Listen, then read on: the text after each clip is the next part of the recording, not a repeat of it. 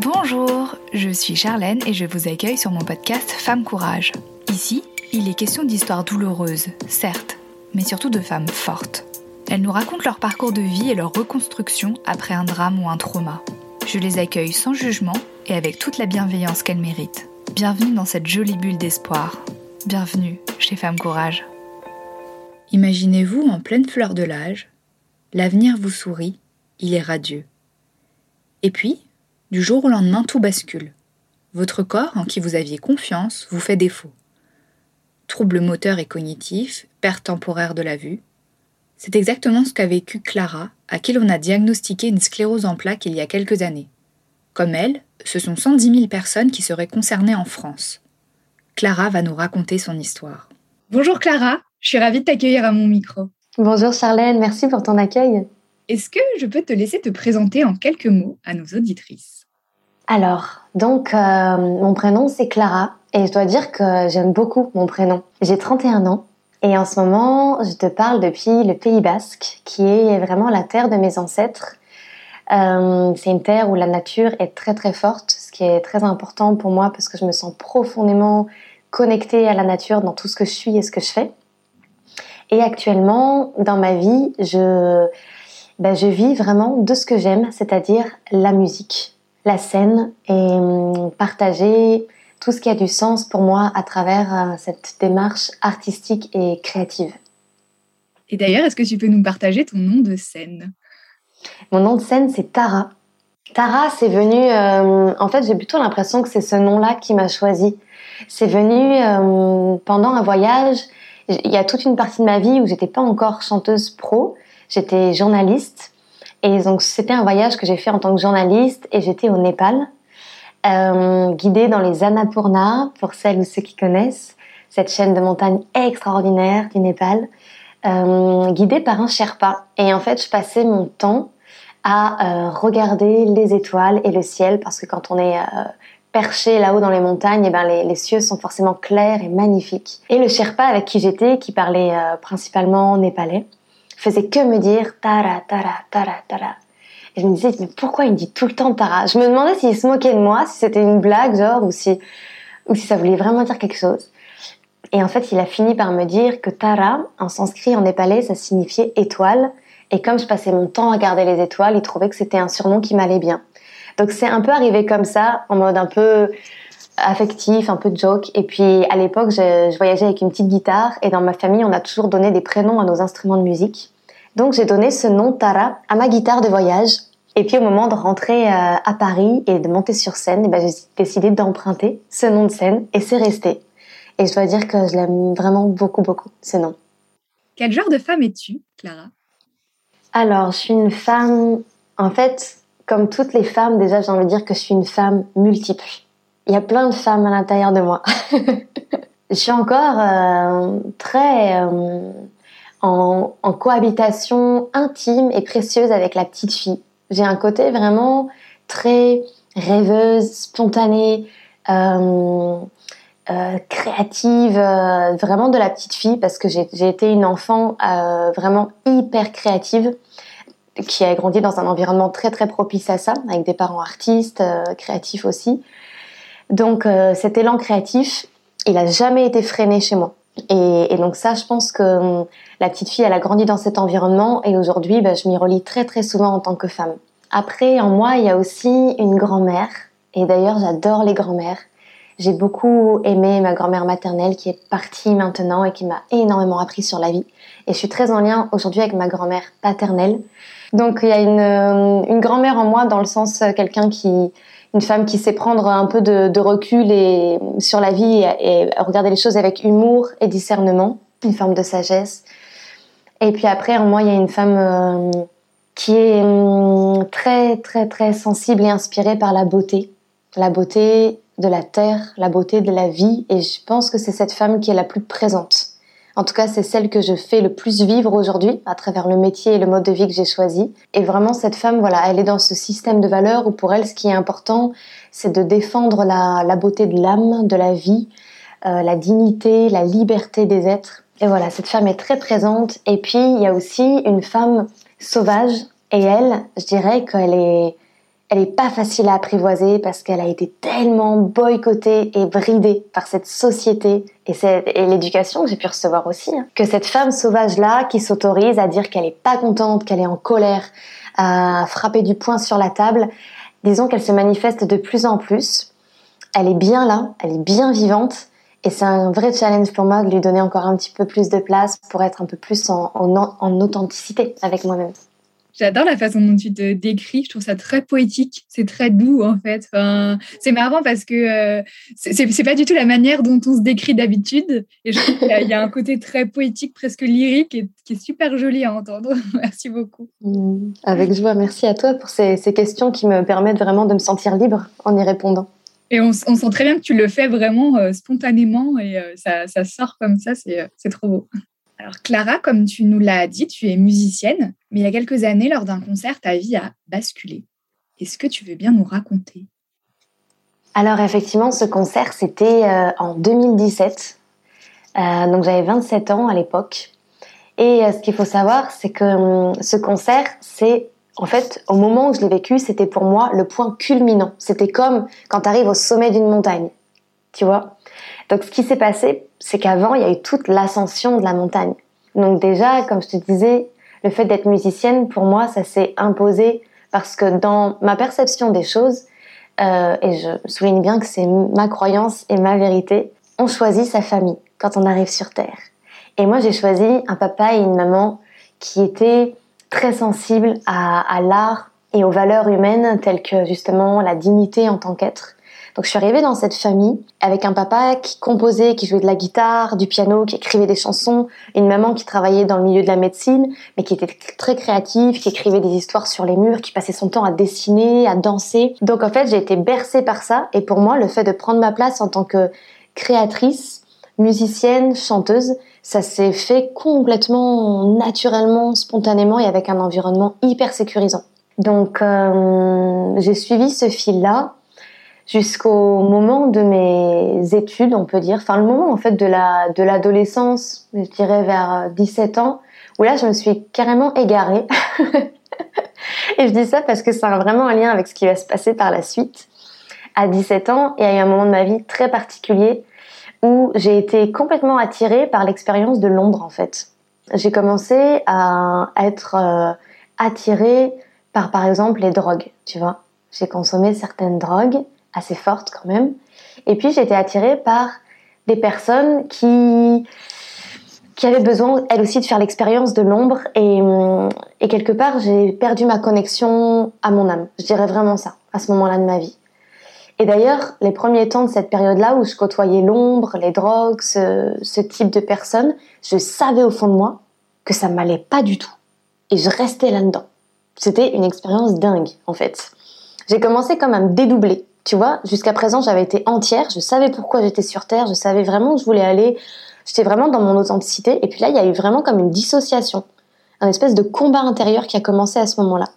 Et en fait, cette période, mine de rien, elle a duré quand même assez longtemps, au moins euh, jusqu'à mes 24 ans, 7 ans.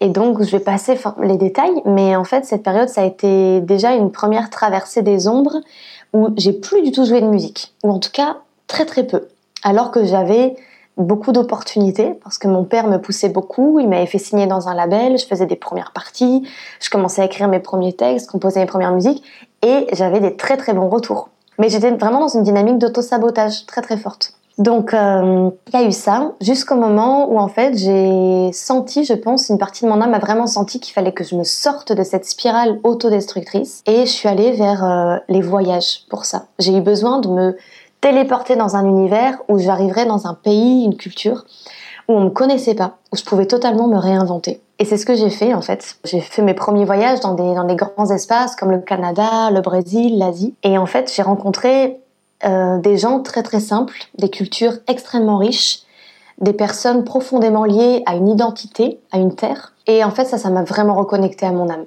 à ce qui avait du sens pour moi de comment je traverse cette vie en fait quoi. Donc petit à petit en fait clairement à travers ces voyages je me suis déjà je me suis désintoxiquée. J'ai arrêté de, prendre des drogues, ce qui dans la matière a été très très fort parce que j'ai retrouvé euh, ma propre perception, mon discernement. Et puis voilà, je me suis reliée à ce qui était euh, nourrissant pour moi. Et j'ai recommencé à chanter. Dans ce contexte-là, parce que ma voix pouvait à nouveau se manifester, parce que je me remettais sur ma voix VOIE, sur mon chemin de vie, donc ma voix pouvait à nouveau se manifester. Alors euh, après ce fameux voyage initiatique où justement j'ai trouvé mon nom, Tara, euh, j'ai décidé de reprendre la scène, ce qui m'était pas arrivé donc depuis l'adolescence. Et à partir de ce moment-là où je suis remontée sur scène, j'ai eu vraiment un bel accueil, beaucoup de soutien. Je sentais que j'étais sur ma voie qu'il fallait que je perdure là-dedans en fait. Donc je continuais à avoir euh, plusieurs autres jobs à côté parce que je vivais pas du tout de la musique à, ce moment-là. J'étais juste en mode ben je fais mes preuves et puis je verrai bien si ça marche, mais pas d'attachement particulier, pas d'ambition particulière en tout cas. Donc j'ai enchaîné plusieurs boulots. J'ai commencé à, à, faire de plus en plus de scènes jusqu'à euh, faire mon premier album qui est un album que j'ai appelé Dharamsala, et pour rendre hommage justement à ce voyage initiatique où j'avais trouvé mon nom et où je m'étais vraiment retrouvée. Dharamsala, c'est le nom d'un petit village qui se situe euh, sur les contreforts himalayens, qui a accueilli les réfugiés politiques tibétains, et euh, c'est aussi le lieu de résidence de sa sainteté le Dalai Lama. C'est un endroit du monde qui est très très fort. C'est vraiment un endroit situé dans les, euh, dans les montagnes. C'est un peu comme une, une, couronne en fait, une couronne qui, qui, siège au-dessus du monde. Il y a quelque chose qui nous permet de prendre de la hauteur quand on va là-bas, surtout en côtoyant ces spiritualités vraiment à la croisée des chemins euh, entre des gens comme les Tibétains qui ont une histoire d'exil extrêmement violente et à la fois qui, qui marchent vraiment avec beaucoup de dignité et de pacifisme sur la Terre. Donc c'est une très grande leçon de vie d'être au contact de ces personnes. Je suis rentrée vraiment riche de tout ça. J'en ai fait un album. Et avec cet album, une fois qu'il a été prêt, eh bien, euh, il fallait faire le lancement de cet album. Et ça a été le fameux concert où tout a basculé. On y arrive.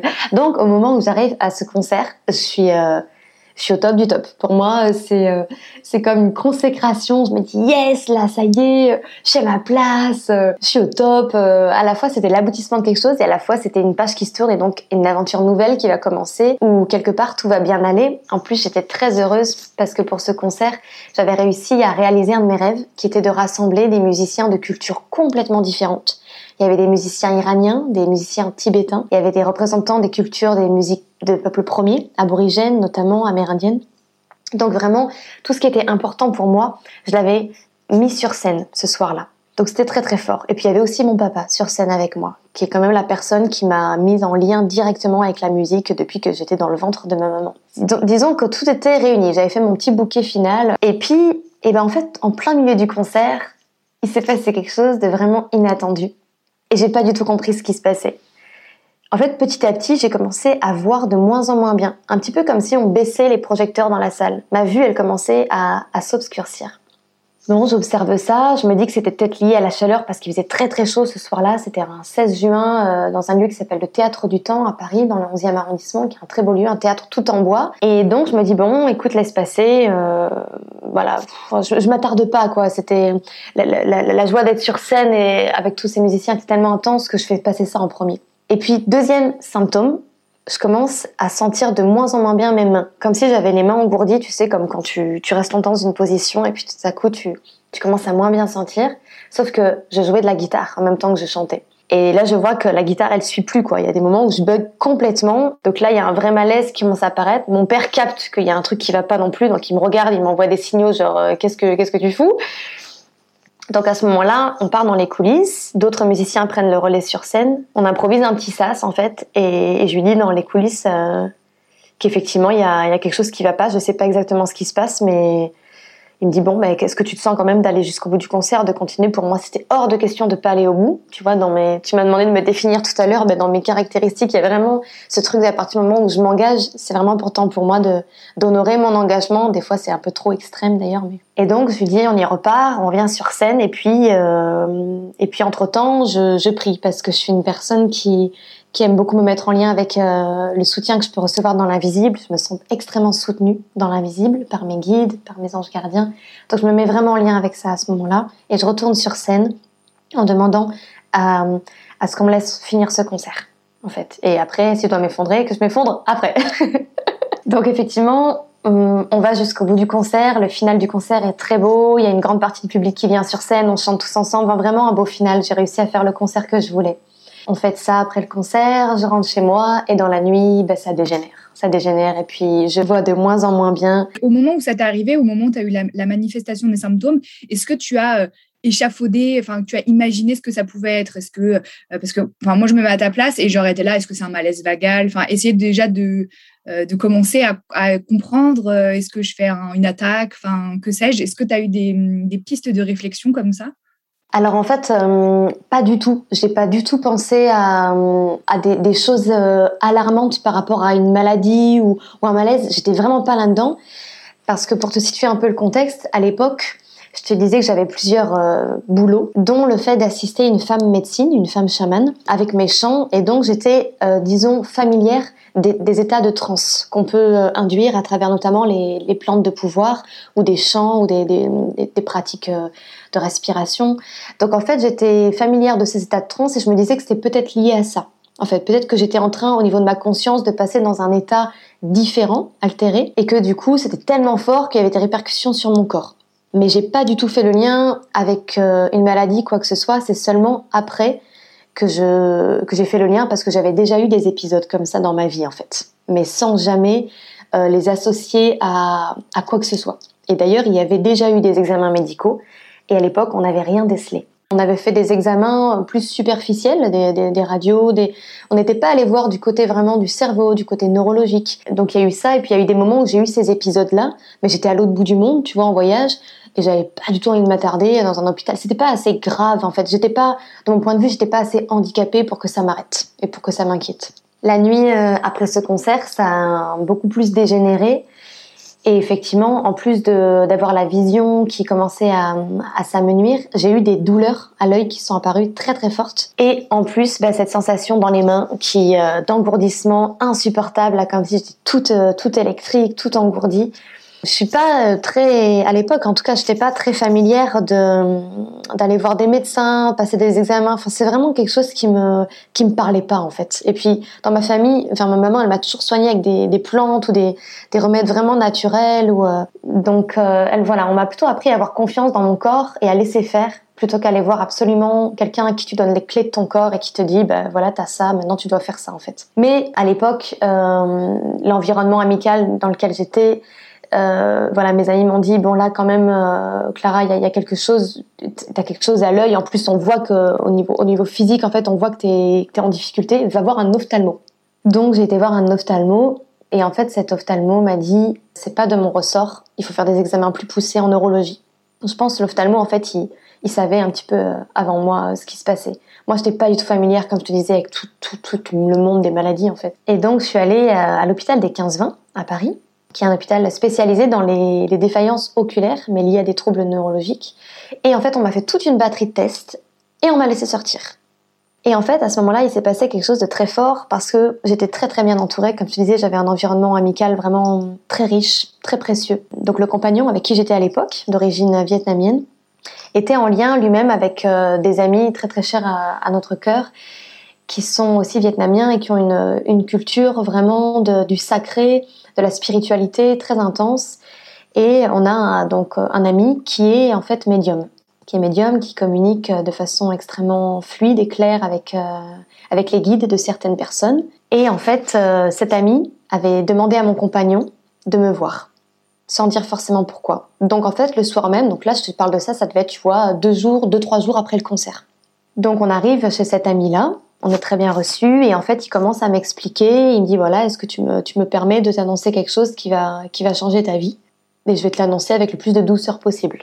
Et en fait il commence à me raconter mon histoire.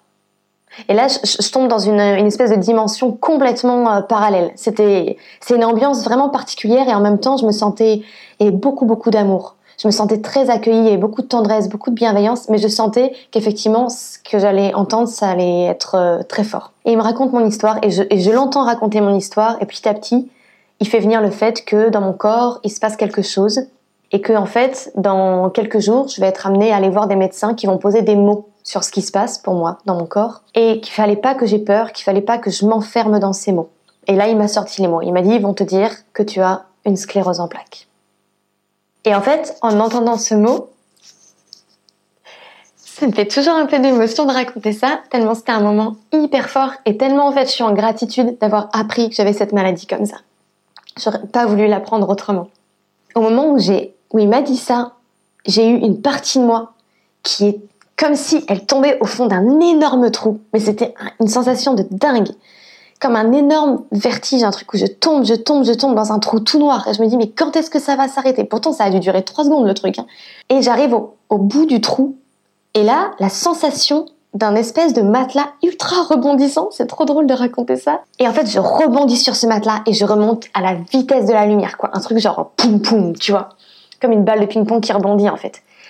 Et en fait, je reviens et j'ai conscience dans mon corps que ça va être dur, mais que c'est le plus beau cadeau de ma vie. Donc ça s'explique pas, c'est complètement irrationnel. Mais je pleure, j'ai pleuré, je pense, toutes les larmes de mon corps ce soir-là. Ils sont tous venus autour de moi, me faire des câlins, m'entourer. Et il y avait une partie de moi qui me disait, mais c'est horrible ce qui m'arrive, c'est pas juste, quoi. Franchement, j'ai pas mérité ça. D'ailleurs, personne mérite ça.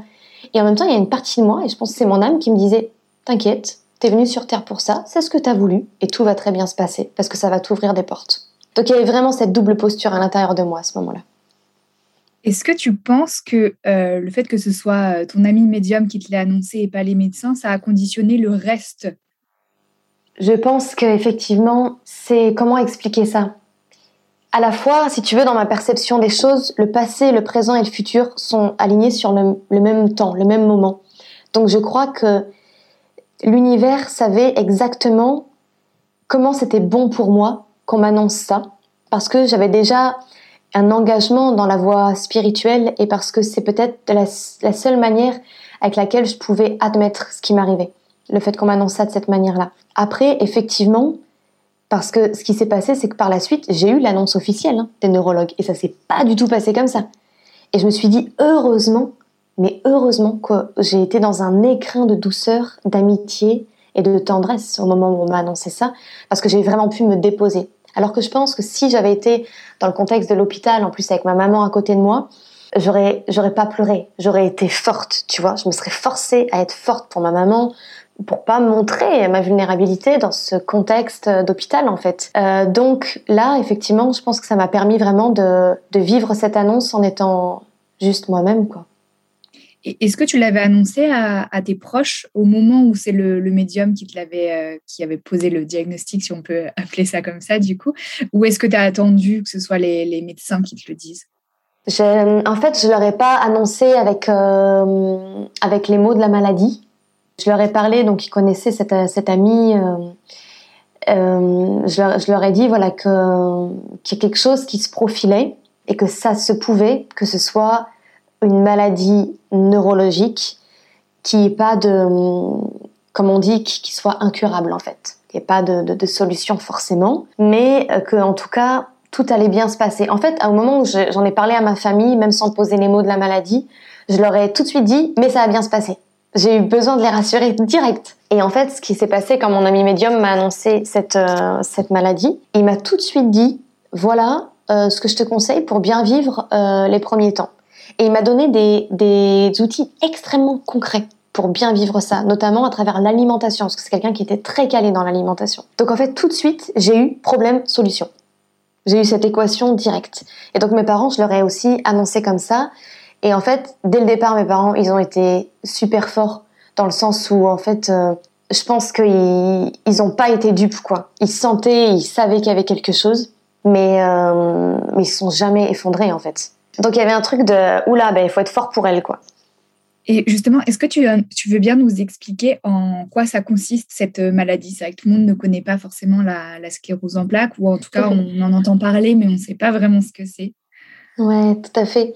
La sclérose en plaques, c'est hum, une maladie donc dégénérative, neurologique, qui atteint en fait euh, le cerveau et la moelle épinière. On dit qu'elle est dégénérative parce qu'elle peut se manifester sous forme de crise ça, c'est la forme la plus fréquente. Il y a plusieurs formes de manifestation de cette maladie. Moi, en tout cas, la forme que j'ai et que la plupart des gens ont, c'est en fait euh, une manifestation par crise qu'on appelle des poussées, où en fait le cerveau va complètement bugger parce que il y a une gaine très importante dans le cerveau qu'on appelle la gaine de myéline, qui fait le lien entre euh, les nerfs, les neurones, qui va en fait être grignotée.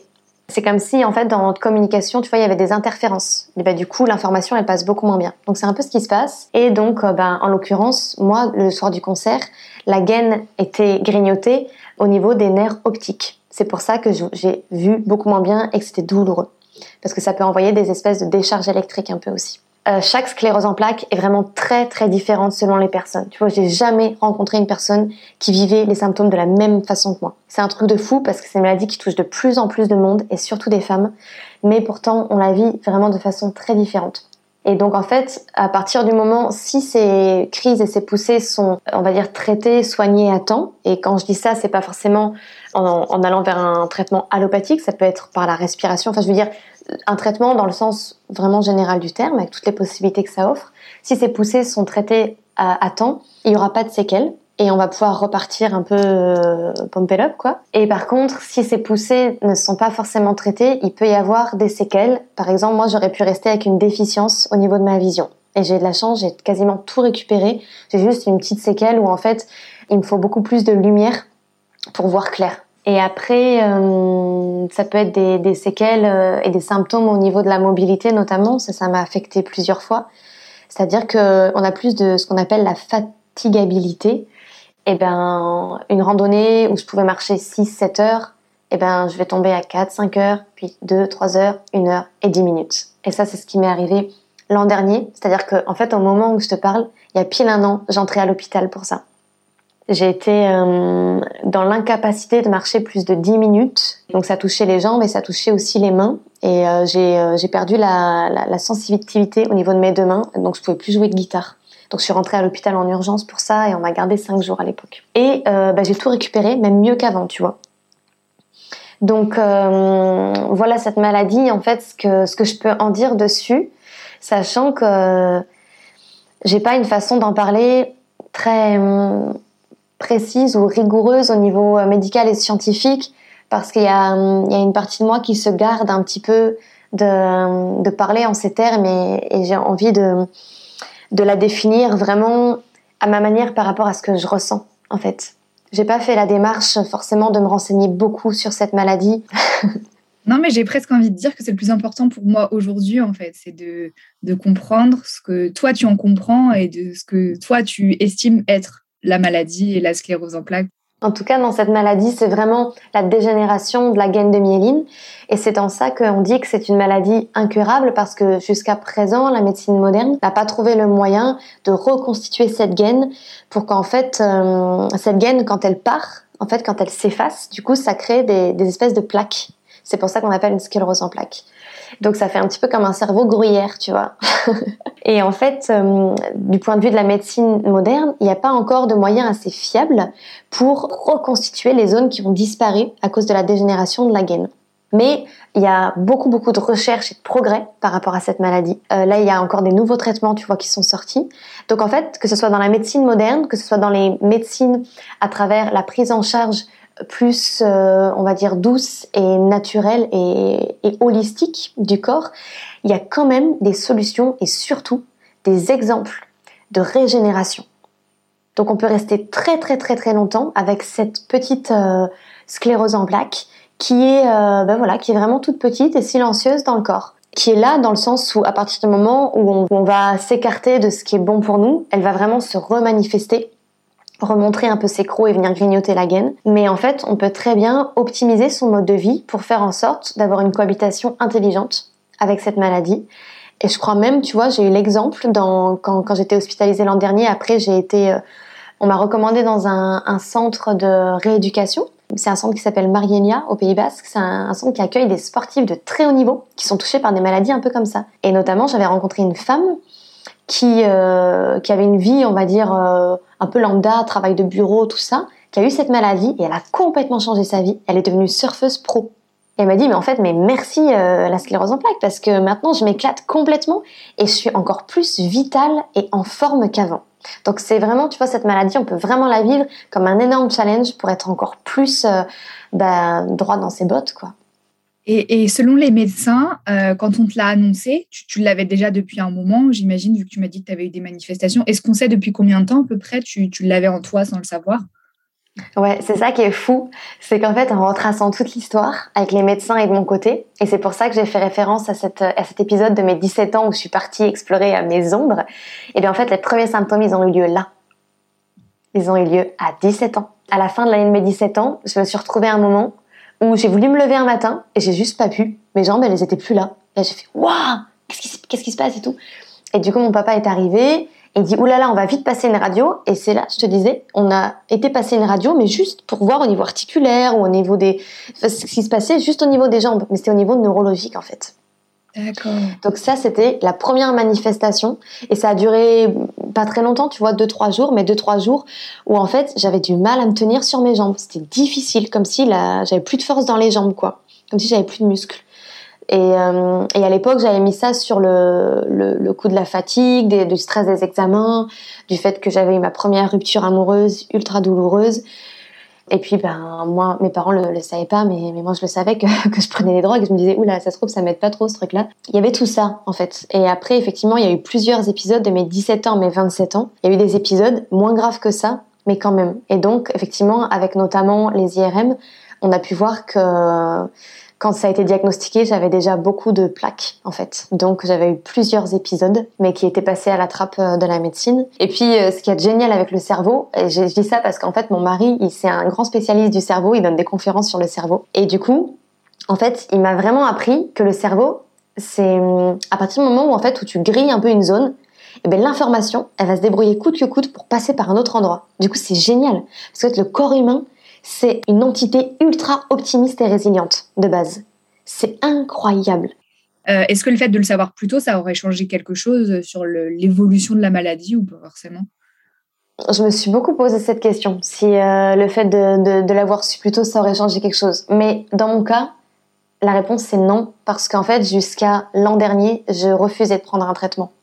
Et je suis allée vraiment vers des méthodes très douces et naturelles pour me soigner, en changeant mon alimentation, en, ben, en changeant de région. Tu vois, je suis passée de la région parisienne à revenir dans le Pays Basque, ce qui quand même est un changement de vie radical. D'ailleurs, il y a un médecin que j'ai vu, mais au tout début, il m'a dit bon, bah, vous vous installez dans le Pays Basque, vous revenez euh, dans un environnement plus naturel, plus sain. Déjà, c'est 50% de la guérison. Et en fait, je sais pas si c'est vrai. En tout cas, ça allait pour moi. Ah, le fait que rien qu'un médecin t'en parle, tu vois, c'est euh, ça, ça pèse quand même. Exactement, tout à fait. Et aujourd'hui, c'est une évidence, même quand je reviens voir mes proches en région parisienne, je passe une semaine, je me nourris de leur amour, de leur présence, du fait que j'adore Paris en fait à la base. Et, j'adore être là-bas, la diversité, la vitalité qu'il y a dans, dans tout ce qu'on peut trouver à, à, faire, à voir, euh, à nourrir nos sens. Mais franchement, je pourrais plus vivre là-bas. C'est une ville de fou, quoi. Mais en tout cas, effectivement, j'ai refusé le traitement pendant longtemps, en privilégiant des moyens beaucoup plus doux. Et puis l'an dernier, j'ai fait une crise qui m'a fait tellement peur que là, j'ai eu la chance de tomber sur un médecin pour une fois, dans le cadre d'une hospitalisation en neurologie, je me suis sentie vraiment écoutée en fait. C'est un médecin vraiment qui était calme, qui était très sérénisant, qui m'a dit écoutez, de toute façon, le choix est entre vos mains. Je vais juste vous expliquer, sans mettre du velours sur mes mots, euh, toutes les possibilités qu'il y a si vous prenez pas le traitement ou si vous le prenez. On a posé les choses et on a vu effectivement les alternatives. Et là, je me suis dit, ok, je suis rentrée dans une phase où il y a quelque chose en moi qui me, demandait à marier les possibilités. Il y a ce nom mariage qui est arrivé. D'ailleurs, je me suis mariée la même année. le mot mariage, là, c'était ping dans toutes les sphères de ma vie, tu vois.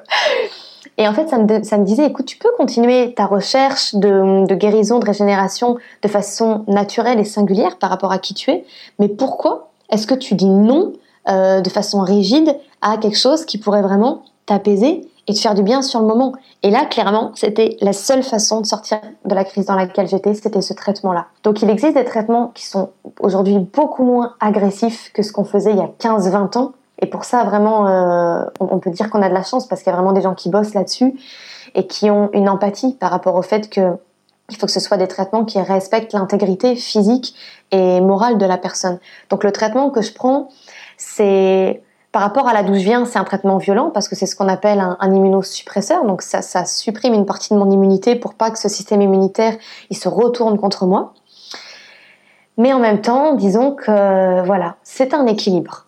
C'est un équilibre. Ce traitement, je vais pas le prendre tout le temps, mais aujourd'hui, je voyage avec. Qu'est-ce que cette maladie t'a appris sur toi, Clara? Alors cette maladie, ce qu'elle m'a appris sur moi, c'est d'être euh, plus douce avec moi-même. En fait, cette maladie, euh, je sais plus si c'est quelque chose que j'ai lu, que j'ai entendu, Mais la première fois que j'ai compris cette maladie, c'était avec la définition, ben en fait, la sclérose en plaques, c'est le système immunitaire qui se retourne contre lui-même. Donc en fait, j'ai conscientisé qu'il y avait une partie de moi-même qui se retournait contre moi-même. Je me suis dit, waouh, c'est en fait, c'est un combat intérieur. Je suis tout le temps en lutte. Et effectivement, depuis euh, que je suis toute petite, notamment la séparation de mes parents, et bien en fait, depuis cette époque, je suis tout le temps, tout le temps, tout le temps en lutte. Donc ce que ça m'a appris, c'est de, de vivre en lâchant cet esprit guerrier, mais dans le sens euh, un guerrier qui est au combat, même quand il n'y a plus personne sur le champ de bataille, quoi.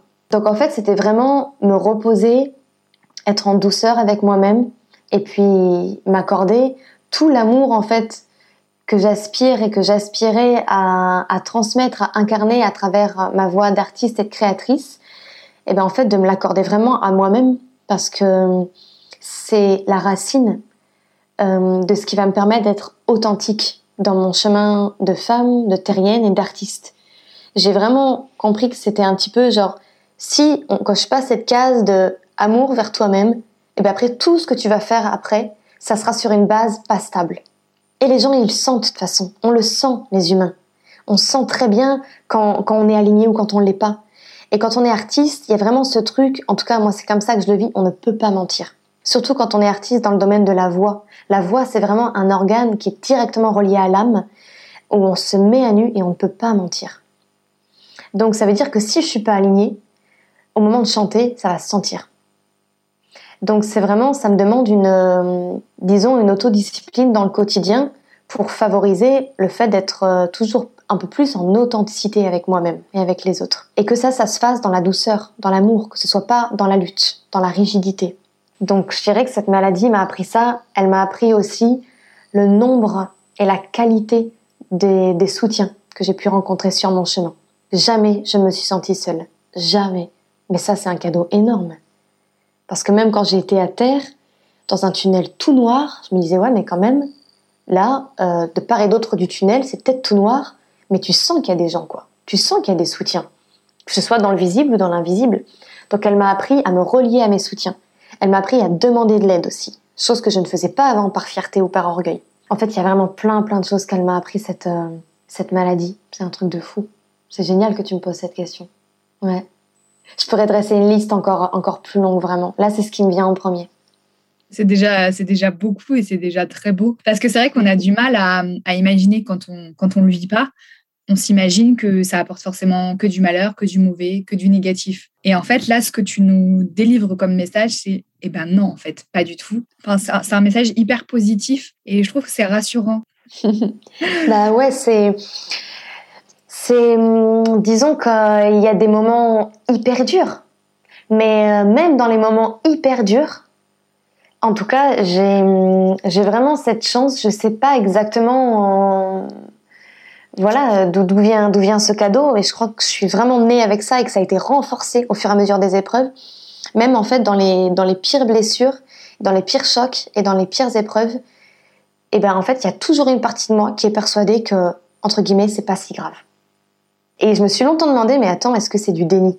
Ça se peut, hein Franchement, c'est une protection de, dingue, en fait. Et ouais, je crois que des fois, ça l'est, parce que la limite, elle est très mince entre cette, cette partie de soi qui, de mon point de vue, est l'âme. L'âme qui, qui sait que derrière le grand théâtre de tous les événements, ce qu'il y a, c'est de la paix, c'est de la lumière, c'est de l'amour. Mais quand on est dans ce théâtre-là, on a plein de mécanismes de protection, dont le déni. Le déni, c'est super. ça aide pour plein de trucs. Et j'ai été plein de fois dans le déni. Ça, c'est évident, mais je le suis encore, en fait, je pense. Franchement, euh, je pense que je le suis encore. En fait, grâce aux, personnes, grâce aux gens, grâce aux humains, on a tellement cette, euh, ce cadeau d'être des, miroirs les uns pour les autres que des fois, quand je suis dans le déni, je me retrouve devant une personne qui me dit euh, Mais en fait, non. Enfin, genre là, là tu, genre, t'es juste mal, en fait, tu souffres juste, donc accueille ça. Et, mon mari a été, mon compagnon a été euh, un miroir extraordinaire pour ça. Je parle de lui, il y a aussi mon frère. Tu vois, l'an dernier, à l'époque où j'étais à l'hôpital, j'ai eu la visite des trois hommes de ma vie. J'ai eu mon frère, mon père et mon mari. Et c'était des miroirs incroyables parce qu'à la fois ils étaient forts pour moi, mais à la fois ils me disaient bon, hé, arrête ton cinéma, ta personne à impressionner, voilà, juste là, t'es dans un, creux de ta vie, ben voilà, vis-le quoi, dépose-toi. Puis ça, ne va pas durer tout le temps. Ma prochaine question, c'est comment tu te sens aujourd'hui? Aujourd'hui, je me sens personnellement euh, en chemin, avec cette, euh, cette conscience que vraiment rien n'est acquis en fait. Et qu'il hum, y a toujours une, invitation, voire même une nécessité à, à être la gardienne de, de l'espace sacré de ma vie. J'avance avec de plus en plus de connaissances de moi-même. Et surtout, plus ça va, et plus j'aime la vie et les gens. Et ça, c'est quelque chose qui me guérit profondément. Et tu vois, rien que d'être là dans l'espace de, de, ce podcast de Femme Courage, pour moi, ça a énormément de sens et je me sens très honorée, en fait, d'être invitée là. Parce que dans les moments où ça va pas, je me relie à des femmes comme toi qui créent ces espaces-là où on peut témoigner de, de ce que c'est la vie, en fait. Et la vie, c'est vraiment ça. La vie, c'est tomber, se relever. Mais surtout se relever. C'est surtout ça, la vie. Donc, euh, je me sens reconnaissante parce que je crois profondément à la bonté de l'être humain. Et, comme je te disais tout à l'heure, je crois vraiment que derrière le, théâtre de ce monde, il y a profondément une lumière et une force aimante qui régit toute la vie. Et ça, aujourd'hui, je suis persuadée que c'est pas du déni. C'est vraiment une expérience que j'ai fait dans ma chair. Je me raccroche à ça et je me sens particulièrement à ma place parce que quand je suis sur scène ou quand je compose des chansons, c'est avec cette énergie et cette conscience que je le fais. Donc en fait, plus ça va et, plus j'ai de l'ambition d'avoir envie vraiment de, toucher quelque part la... franchement, je ne vais pas avoir peur, je vais le dire. J'ai envie de toucher le monde entier. J'ai envie de toucher le monde entier parce que plus je vais avoir de la reconnaissance dans mon métier, plus je vais avoir des moyens de mettre de la qualité dans ce que je fais. Et en moi, j'ai des musiques, j'ai des messages et j'ai des, j'ai des mots qui, je pense, sont profondément bons à entendre, qui peuvent faire beaucoup de bien. Donc j'ai envie d'avoir les moyens de le faire, en fait. J'ai envie d'être soutenue pour le faire et, et de m'améliorer non-stop jusqu'à la fin de ma vie, de m'améliorer. Tu sais, c'est euh, il y a un poète que j'aime beaucoup, Tagore, et il est mort très très vieux. Il a écrit de la poésie magnifique toute sa vie. C'était un, un poète d'origine indienne. Et sur son lit, à la fin de où il allait mourir, il y a un ami qui l'a visité et il le trouve en train de pleurer. Et lui dit, mais Tagore, enfin, pourquoi tu pleures? T'as eu une vie magnifique, t'as écrit des choses incroyables qui ont inspiré l'humanité tout entière.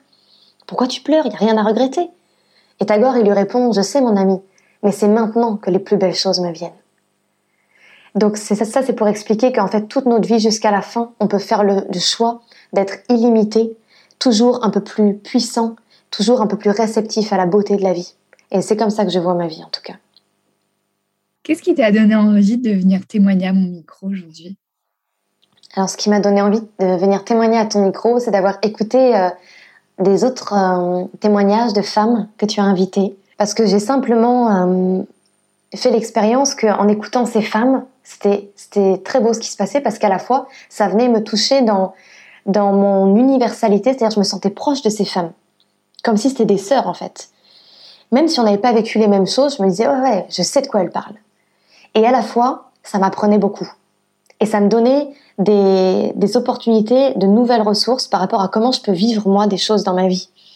Donc, ce qui me donne envie de témoigner ici, c'est la force d'inspiration que nous sommes les unes pour les autres et les uns pour les autres. Et en fait, euh, je trouve, enfin, en tout cas, de tous les podcasts que je connais jusqu'à présent, dans ton podcast, pour moi, c'est vraiment ça qu'on retrouve. C'est tu, arrives à mêler la force de résilience avec le fait que ça soit une inspiration accessible à tout le monde. Et ça me parle beaucoup, en fait. Ça, ça me parle et je te remercie vraiment pour ça. Parce que moi, j'ai eu beaucoup, beaucoup de, plaisir rien qu'avant l'interview de savoir qu'on allait se retrouver là. Je sentais déjà la puissance de l'espace que ça allait être. Parce que comme je te le disais, j'avais le trac. Alors que franchement, c'est très, très rare. J'ai un peu le trac des fois avant de monter sur scène, mais je pense que c'est normal. mais avant, euh, avant des échanges comme ça, normalement, j'ai pas le trac. Mais là, effectivement, je suis pas habituée à témoigner en tant que Clara. Normalement, je témoigne en tant que Tara, mon nom de scène. Et, et c'est ça aussi, ce que tu amènes avec ce podcast, c'est que tu nous fais nous rencontrer dans notre espace de vérité, en fait. Tu nous fais nous rencontrer là où on a été confrontés à nous-mêmes. Et ça, c'est hyper puissant. C'est très marrant parce que j'ai une image qui m'est venue, c'est-à-dire je, vois la, Tara comme avec un, déguisement je vois le zip se défaire et la J'ai eu vraiment, quand tu, pendant que tu me parlais, j'ai eu cette image-là en fait qui m'est apparue et c'est peut-être en ça que tu avais le, trac aussi, c'est que d'habitude peut-être que tu as, quelque chose qui masque la, la Clara. C'est trop beau, j'adore ta vision. Ah, pour moi, Tara, c'est vraiment un avatar dans le sens où c'est comme si là, il y a Clara, là, il y a mon cœur. Et en fait, c'est comme si mon cœur, quand j'utilise Tara, il devenait un rétroprojecteur et il envoie euh, l'hologramme de Tara. Parce qu'en fait, avec Tara, je peux incarner des choses de façon encore plus alignée, en fait, que ce que je fais avec Clara, qui est une humaine et qui a le droit à l'erreur. C'est comme si avec Tara, en fait, j'avais un peu moins le droit à l'erreur, mais dans le sens, pas dans le sens justement rigide et perfectionniste du, terme, mais dans le sens que Tara, c'est une, une entité, un avatar, un nom qui me permet de me hisser dans euh, ce que je veux être la, la version la plus vraie et la plus libre en fait. Merci Clara pour euh, ton témoignage. Merci pour la confiance aussi que tu m'as témoigné parce qu'on sait à quel point c'est difficile de venir se mettre à nu, de transformer la Tara en Clara, comme on le disait. C'est pas forcément simple. Donc merci beaucoup pour, euh, pour tout ça et je te laisse le mot de la fin si tu le souhaites. Merci Charlène. Le mot de la fin, J'aimerais, euh, allez, je vais m'adresser d'abord un mot de la fin à moi-même. Je vais me remercier d'avoir, euh, d'avoir euh, entré, d'être entré avec confiance dans cet espace pour témoigner et d'avoir eu un regard bienveillant sur ma propre histoire. Après, un deuxième mot de la fin, il va être pour toi, Charlène. Je vais te remercier de créer ces espaces. Je vais te remercier de l'accueil que tu m'as fait. Et surtout, je vais te remercier parce que j'imagine vraiment que dans l'époque actuelle, c'est pas forcément évident de tenir la distance avec un projet de podcast. Il y a beaucoup, beaucoup de choses sur la toile, beaucoup de podcasts, et je crois vraiment en la qualité de, ta démarche. Dans le sens, je, je crois vraiment que c'est, c'est tout en cohérence, tout en subtilité. Et donc, je te remercie pour ça. et puis après, mot de la fin pour euh, toutes celles et ceux qui nous écoutent. Merci de nous avoir écoutés jusqu'au bout. J'espère d'une certaine manière avoir été euh, assez euh, accessible. Et surtout, je voudrais nous dire que dans le monde actuel, il y a beaucoup, surtout depuis deux ans en fait, il y a beaucoup de violence qui est faite à l'humanité. C'est important de regarder ça. C'est important de pas fuir ça. Parce que déjà, c'est pas facile d'être un humain sur la Terre. C'est pas facile du tout d'être dans le monde. Et depuis deux ans, je dirais encore moins parce qu'on a été euh, malmené sur plein plein de points. Donc ce que j'ai vraiment envie de vous dire, c'est que si vous avez un rêve dans le cœur, c'est que l'univers, il a mis cette graine de rêve dans votre cœur pour une raison bien particulière et c'est important de croire en votre singularité, en votre beauté et en votre puissance à réaliser ce que vous êtes. C'est la base et en fait, je vous dis ça parce que moi, je me le dis tous les jours et ça m'aide. Et enfin, je nous dirais à nous tous de nous connecter profondément à la terre et à la nature parce que tous les jours, elle nous porte. C'est notre première mère. Je suis très très très sensible à, à cette connexion qu'on a en tant qu'être humain à la Terre. C'est une grande source d'inspiration.